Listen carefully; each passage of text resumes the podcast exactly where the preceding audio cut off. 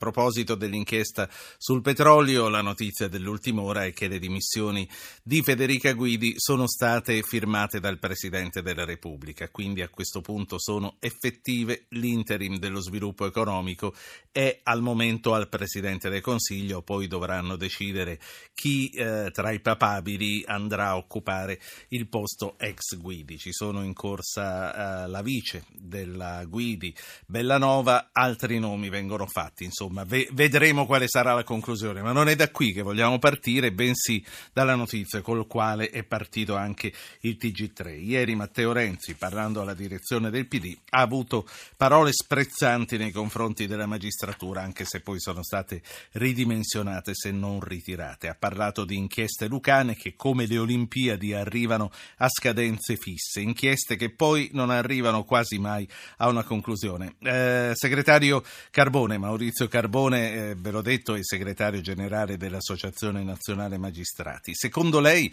una piccola procura di provincia è bersaglio più facile degli attacchi della politica?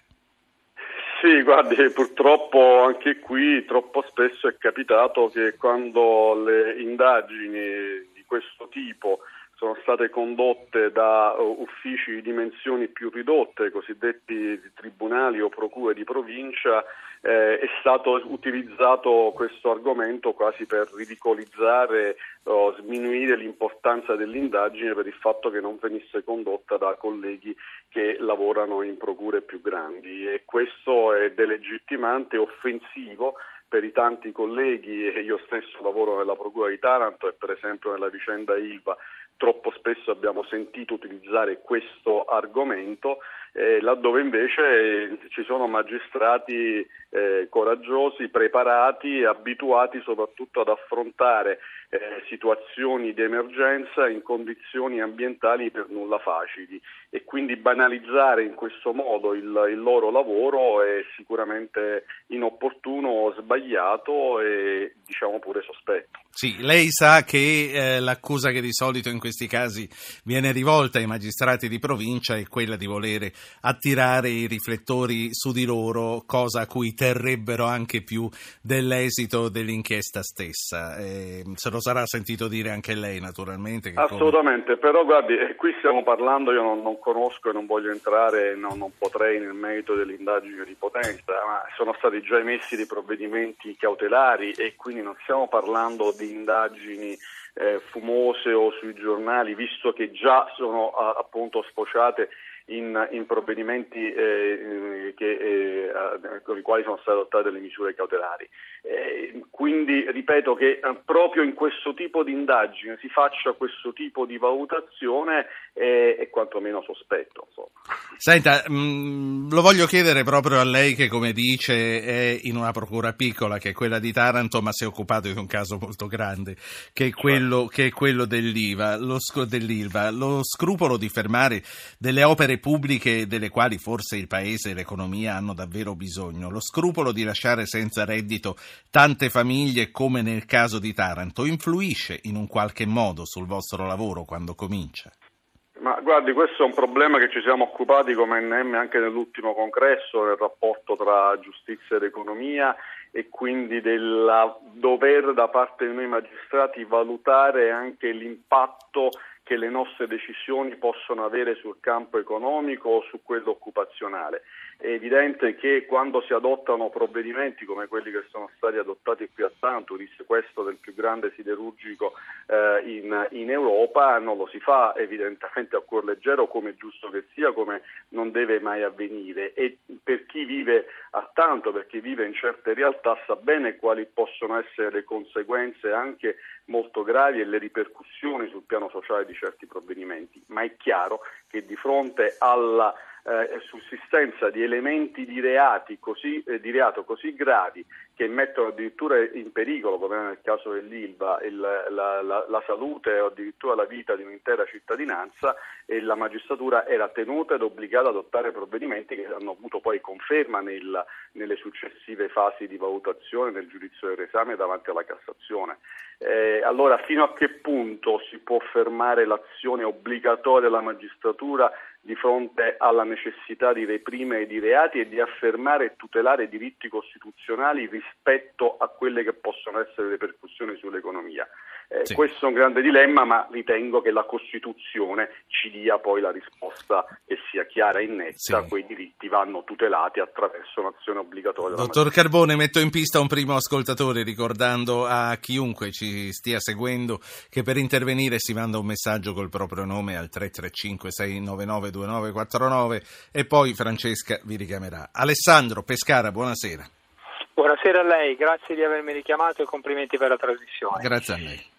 Sì, è vero, eh, l'azione della magistratura è obbligatoria e, da, e di questa il, mm, lo Stato ne ha assolutamente bisogno, però io lavoro per un'azienda che è stata tartassata per otto anni da un, uno dei tanti teoremi messi su da uh, purtroppo uh, PM che in Italia sono sempre in numero crescente, sempre alla ricerca di questa notorietà, Dopo otto anni siamo stati assolti con formula pienissima, non piena, il, il collegio di giudici ha riconosciuto, eh, ha smontato completamente queste tesi. Il problema qual è? Che fino a quando non c'è la sentenza, soprattutto gli imprenditori e le aziende che operano in settori particolari e delicati eh, rischiano di fallire, di chiudere per non aver fatto assolutamente nulla. Allora, io non dico che bisogna eh, diciamo, istituire la, la responsabilità eh, patrimoniale dei magistrati perché sarebbe una, un'assurdità, ma almeno quei PM che reiterano gli, negli anni gli stessi errori possono fargli cambiare mestiere. Io dico un PM che per una, due, tre, quattro, cinque volte, dieci volte fa sempre lo stesso errore. Ci sono procure in Italia dove si sì. supera il 60% di casi in cui si mettono in galera le persone e poi tutto finisce con una sì. soluzione Signor Alessandro, eh, lei è imprenditore in questa azienda no, che no, mi ha citato? Lavoro, no, no, lavoro, diciamo, sono uno dei collaboratori eh, di questa Era di questa così, semplicemente una curiosità. Apicale, perché sono anche amministratore di altri stati di gruppo, però voglio dire, quindi siamo no, stati no, coinvolti no. anche personalmente in Non importa questo, dire, sì. Però voglio dire, il danno che si fa scrivendo sul giornale è stato arrestato Tizio, è stato arrestato Caio, certo. eh, provvedimenti restrittivi, non si recuperano più. È fuori dubbio. Hai voglia, hai voglia che dopo otto anni tu metti in, prim- in prima pagina la notizia, nel frattempo le banche non ti danno più soldi. E fuori non, non deve aggiungere niente Alessandro. Facciamo parlare altri a questo punto. Ha fatto molto bene a chiamare, la ringrazio davvero. Giuseppe da Torino, buonasera. Sì, buonasera a lei e buonasera a tutti, al dottor Carbone, a cui volevo fare questa domanda. Io faccio l'avvocato. Ma perché vengono definiti coraggiosi questi magistrati che fanno il loro dovere? Cioè, eh, esiste un problema poi di rischio che la ro- loro carriera sia compromessa o l'organo della magistratura è davvero sovrano e quindi non si preoccupa del coraggio, voglio dire, dei magistrati che toccano poteri magari forti? Grazie Giuseppe. Ehm, allora, dottor Carbone, segretario generale dell'Associazione Nazionale Magistrati, ehm, sì, cominci da dove vuole a rispondere. Sì, sì, no, allora il primo, il primo radioascoltatore ha sicuramente posto dei problemi che sono seri e, e concreti. Eh, per quanto riguarda il rapporto tra giustizia e economia non c'è dubbio che troppo spesso le aziende hanno la necessità e dei tempi che sono differenti rispetto a quelli che sono i tempi troppo spesso lunghi della giustizia. Eh, nella fase delle indagini preliminari vengono emessi dei provvedimenti cautelari di sequestro, spesso molto invasivi, che possono mettere a rischio la stessa sopravvivenza dell'azienda e propria eh, l'occupazione di numerosi lavoratori e poi il processo avviene a distanza di troppi anni. Questo è un problema reale, ma noi come magistrati ne siamo consapevoli. Come Associazione Nazionale Magistrati in questi anni le nostre richieste al governo sono state soprattutto su questo tema, chiedendo delle riforme che snellissero le procedure, che accelerassero i, i processi, che mh, mm, eh, risorse che consentissero di svolgere più rapidamente i processi. Qui a Taranto per fare il processo ILVA siamo andati a dover eh, eh, eh elemosinare una struttura che potesse ospitare un processo di, di, di, questo tipo perché a Taranto non ce ne sono come non ci sono in tantissimi uffici dove tutt'oggi mancano 9.000 cancellieri. Senta. Allora non ci si può ricordare solo di fronte a certe vicende che la giustizia deve essere più veloce come è avvenuto ieri per Potenza. È un, è un problema reale che vale per tutti i procedimenti, per le piccole imprese come per quelle grandi. Senta, no, quello che le volevo chiedere, anche eh, riprendendo le parole di Alessandro che dice eh, con queste inchieste vengono talvolta uccise definitivamente delle aziende senza che non abbiano fatto veramente nulla. Quello che le voglio chiedere, non c'è nessun modo per proteggere dei personaggi la cui carriera, la cui vita pubblica, eh, la cui azienda può venire distrutta, anche se alcuni di questi casi non, non finiscono nemmeno indagati, come eh, sto pensando al ministro Guidi o al ministro Lupi.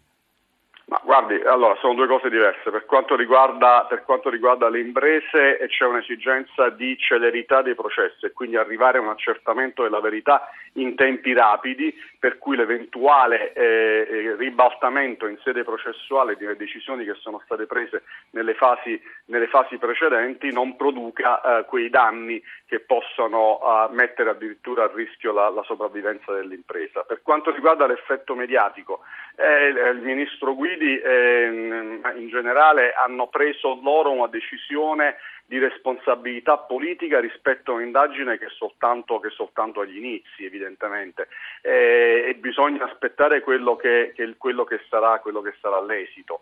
Eh, che ci sia spesso un circuito, un circuito mediatico, questo però è, è, una cosa che va a. Um, eh, una responsabilità che va fatta anche ai mass media e quindi dare il giusto peso alle notizie e alle indagini e valorizzare il fatto che siamo soltanto nel momento della fase delle indagini e non c'è ancora nessuna decisione sì. definitiva. Dottor questo Carbone, dobbiamo sì. essere tutti insieme evidentemente a fare in modo che, che mediaticamente questo messaggio passi in maniera corretta e non c'è dubbio che troppo spesso questo, questo, non avviene.